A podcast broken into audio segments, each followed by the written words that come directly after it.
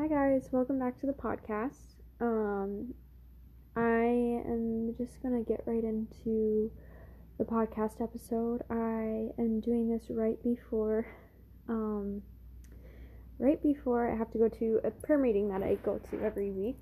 Um, so I'm doing it in my, I'm recording in my living room. So if you hear cars driving by, I can't really help that. I live next to a road. Um, but I'm going to try and I was sitting here praying because I felt like I needed to come up with a podcast. I felt like I needed to come up with a podcast episode. Um, like God wanted me to. And then my boyfriend, typical, uh, shout out to Carter, so ridiculous. Um, he asked me when I was going to come up with a podcast episode too, another one. So here I am. I'm coming out with another podcast episode. Um, and it's going to be on the Gospel of John, chapter 4.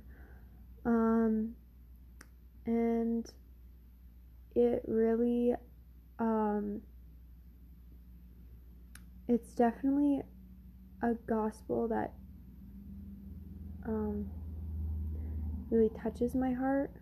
It speaks to my soul a lot, just as who I am, like as a person and as a woman. Um, and I don't know, there's something that I feel like when you read this, it, if you read it with an open heart, trying to receive God's word, it actually impacts you and it kind of transforms into um, into whatever you're struggling with as in a sin or whatever. Um, it's it's very i don't know. It's impactful i guess. Um, i'm gonna grab my water and then we'll just pick right back up from where i left off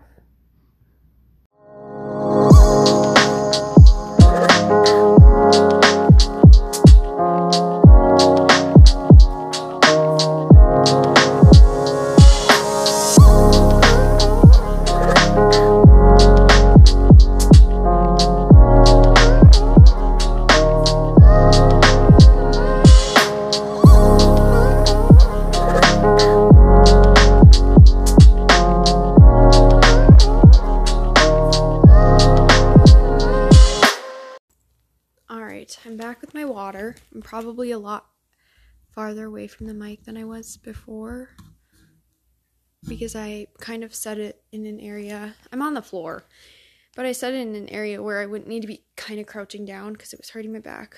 Um, okay, we're going to pick up from John chapter 4. Now, when the Lord knew that the Pharisees had heard that Jesus was making and baptizing more disciples than John, Although Jesus himself did not baptize, but only his disciples, he left Judea and departed again to Galilee. He had to pass through Samaria, so he came to a city of Samaria called Sychar, near the field that Jacob gave to his son Joseph. Jacob's well was there. And so Jesus, wearied as he was with his journey, sat down beside the well. It was about the sixth hour. There came a woman of Samaria to draw water. Jesus said to her, Give me drink. Give me a drink. For his disciples had gone away into the city to buy food. The Samaritan woman said to him, How is it that you, a Jew, ask a drink of me, a woman of Samaria? For Jews have no dealings with Samaritans. Jesus answered her, If you knew the gift of God and who it is that is saying to you, Give me a drink, you would have asked him, and he would have given you living water. The woman said to him, Sir, you have nothing to draw with, and the well is deep. Where do you get that living water? Are you greater than our father Jacob, who gave us the well, and drank from it himself, and his sons and his cattle? Jesus said to her, Everyone who drinks of this water will thirst again, but whoever drinks of the water that I shall give him will never thirst. The water that I shall give him will become in him a spring of water welling up to eternal life. The woman said to him, Sir, give me this water, that I may not thirst nor come here to draw. Jesus said to her, Go, call your husband and come here.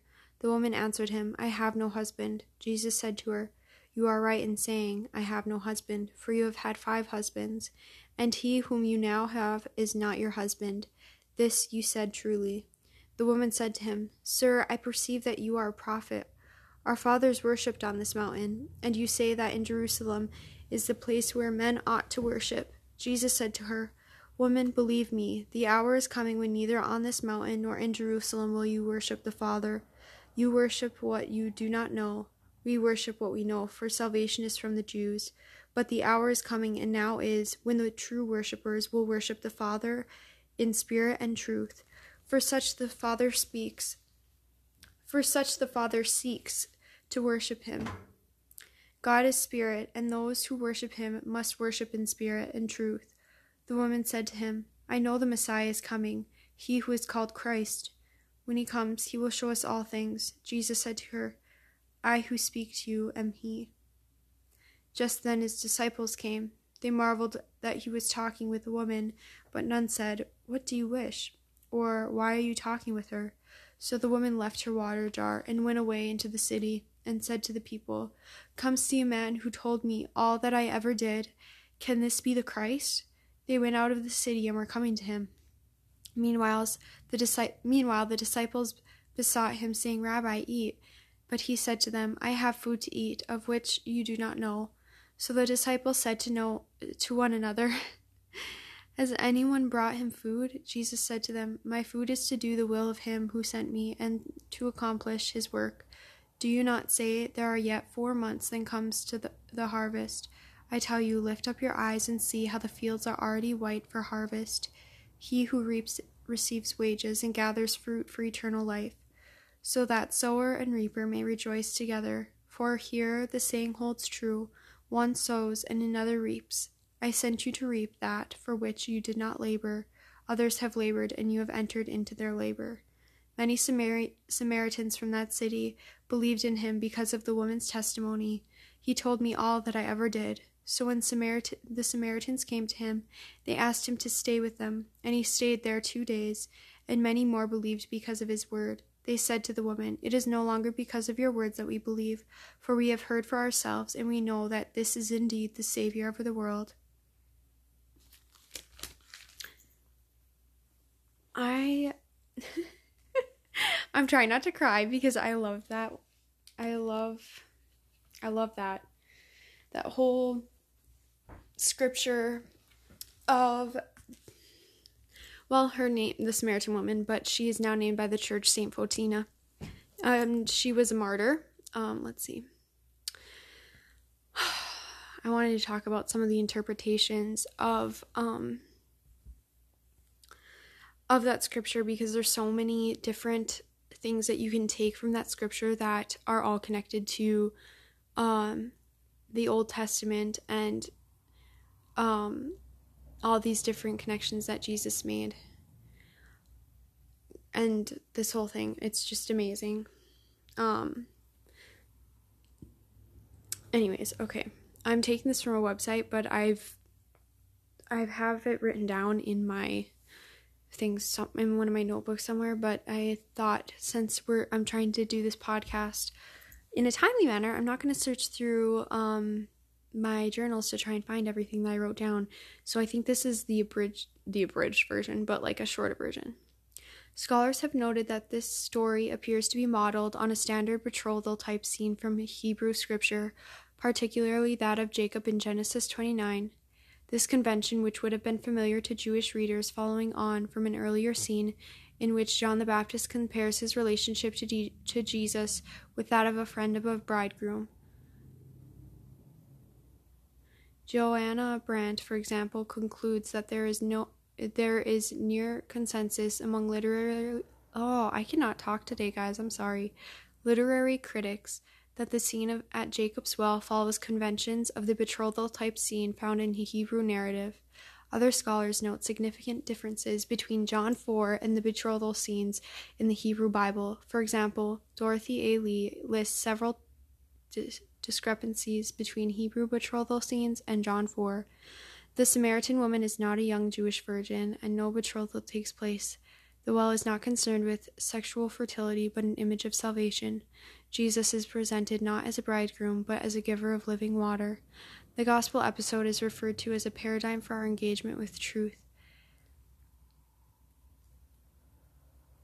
You worship what you do not know, we worship what we know, and offers an example of Jesus Christ, the bearer of water of life. The passage passages that com- comprise John 4 are sometimes referred to as the water of life discourse, which mean, which forms a complement to the bread of life discourse.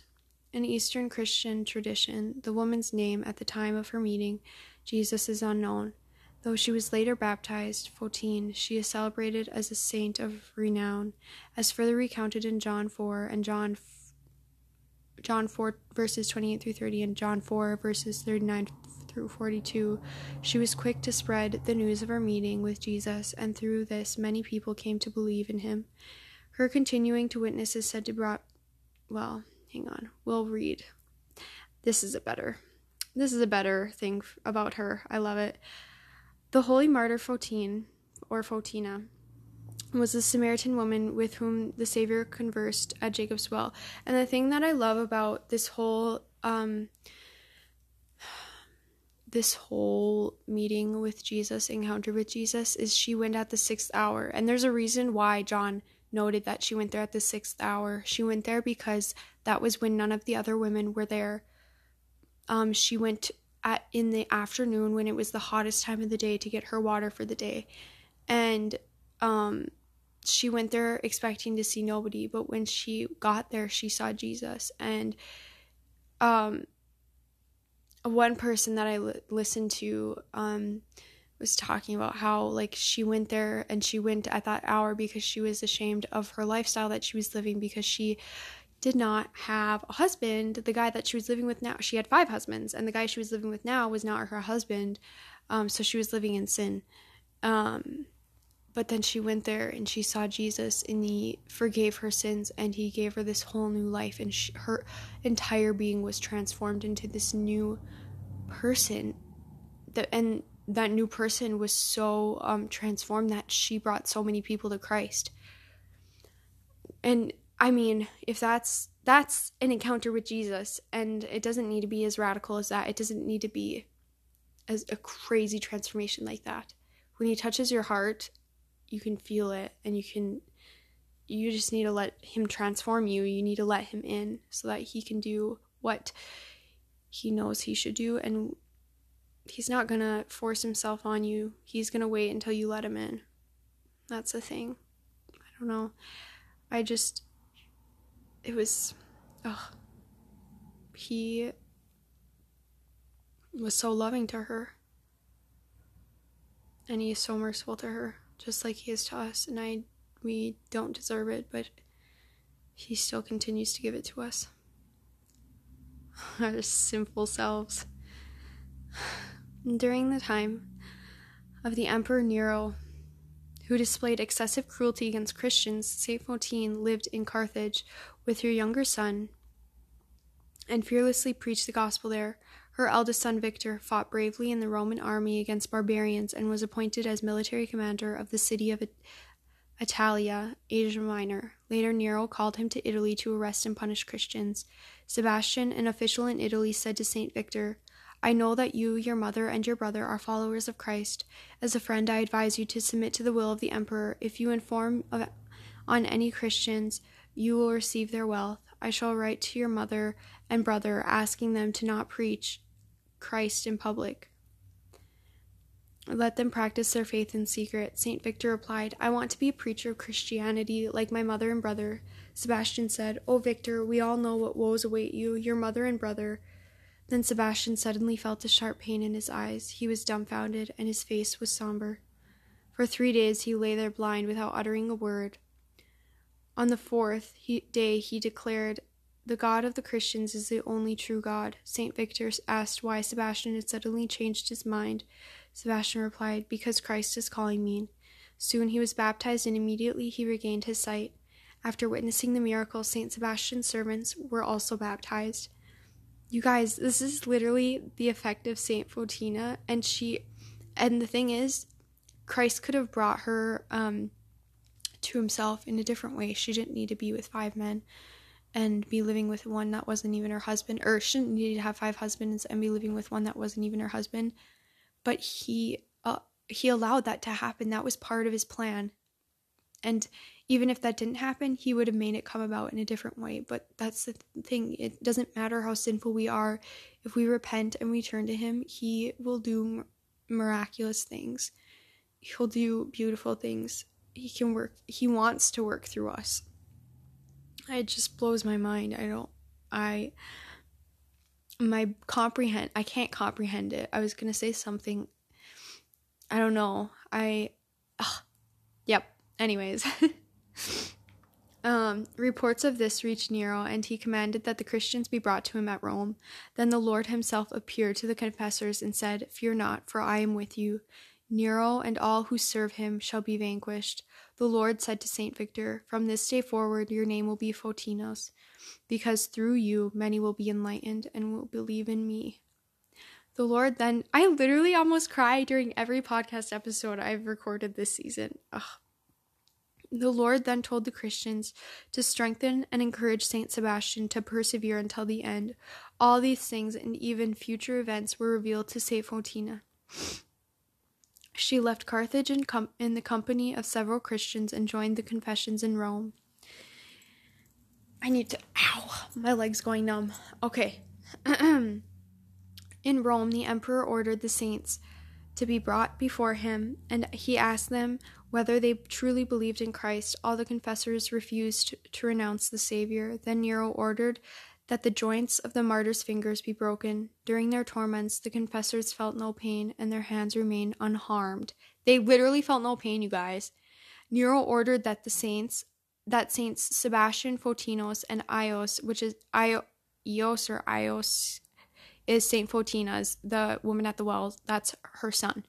Be blinded and locked up in prison. Saint Photina and her five sisters, Anatole, Photo, Photida, Paraschive, and Kyriaki, were sent to the imperial court under the supervision of Nero's daughter Dom- Domina.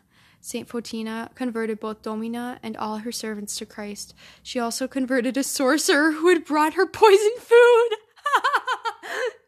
you guys, this is I mean like how can you not I I seriously don't understand how people cannot be Christians or Catholic. Like this I just don't get it. Like Jesus is literally the best. Like he has a sense of humor. He works miracles. He literally loves us unconditionally no matter how crappy of people we are. Like I don't get why not everybody wants to be Christian. Like he's it's literally the most fulfilling religion ever. And I understand that I respect other people, but also I'm like Jesus is literally the best. Like Christianity is the best. And I'm not saying that to one up anybody. It just is. Like it's so fulfilling. And even if I wasn't fulfilled, oh crap, I just knocked my phone. And even if I wasn't fulfilled, I mean, like he fulfills all the desires and we're not even going to be fully um all of our desires aren't even going to be fully um fulfilled here on earth. They will be once we are united with him in heaven. But that longing is what helps us persevere. Three years passed, and Nero sent to the prison for one of his servants who had been locked up. The messengers, ow, you guys, this is not fun. I need to, like, ow. Okay, I'm like an old lady now. Can I, like, sit down? Yes, you guys are listening to every single. Oh, there we go. I think I got it. Okay, hopefully you guys can still hear me well. Whew. Now I need to blow my nose because I was crying.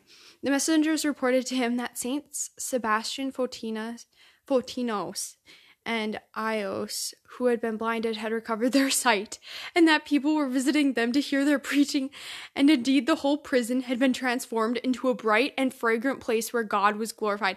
Y'all, I mean, I just can't. Okay, Nero then commanded the saints to be crucified and their naked bodies to be beaten with straps. On the fourth day, the emperor sent servants to see whether the martyrs were still alive. Like even he was doubting like they were were they going to be alive or I mean were they going to be dead because they've gone through so much and been healed. But approaching the place of the tortures, the servants became blind. An angel of the Lord freed the martyrs from their crosses and healed them. The saints took pity on the blinded servants and restored their sight by their prayers to the Lord. Those who were healed came to believe in Christ and were soon baptized.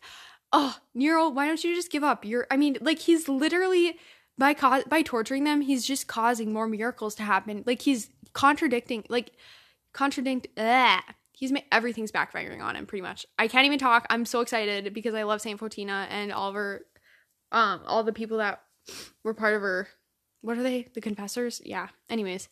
Enraged, Nero ordered that the skin to be flayed from this from Saint Fotina's Fotina's body and then to throw her into a well. Sebastian, Fotinos, and Ios had their legs amputated and they were thrown to the dogs. Then their skin was then there was their skin was flayed off. Sorry, the wording on this was backwards. Say Fotini, Fotina.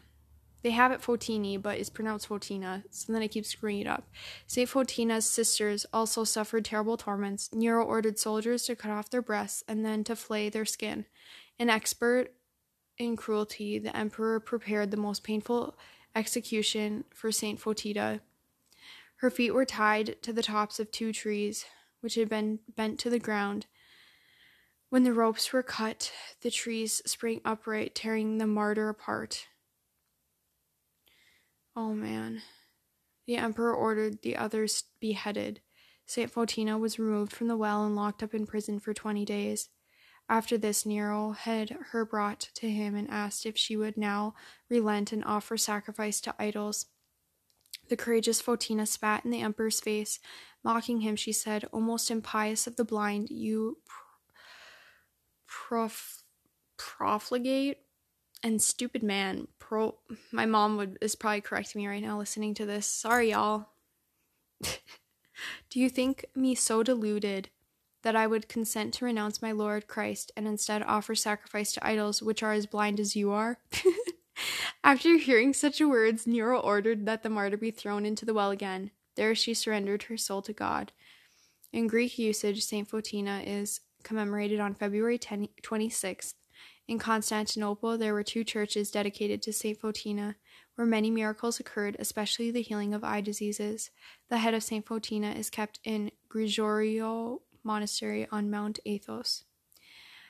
And that is the story of St. Fotina. And you can look up her story online as well. Um, I mean, I feel like if you're praying for the conversion of a loved one or really you just need a miracle in general, I would pray to the confessors. What were they called? I want to look. The confessors of. What are they? Um, why can't I find it now? What did they call them? Well, Saint Fotina and all the martyrs that were martyred with her. Um, I'd pray to them because clearly uh, they our prayers are powerful and all the saints prayers are powerful and they will do just as much as theirs will but i really like saint fotina she is one of my favorites um, along with saint anthony. But yeah i hope this story inspired you to go to confession uh, go to mass and just read John chapter 4 and take some time to actually absorb it and let Jesus speak to you in his own way. Because he'll touch your heart in his own way if you allow him to and speak to it where only he can speak to. He knows the language of your heart more than anyone else. He's the best. And I can only pray that you guys will fully understand that one day. All right. Um I hope you guys have a good day whenever you're listening to this. I hope Jesus blesses you with a happy day and you feel Him.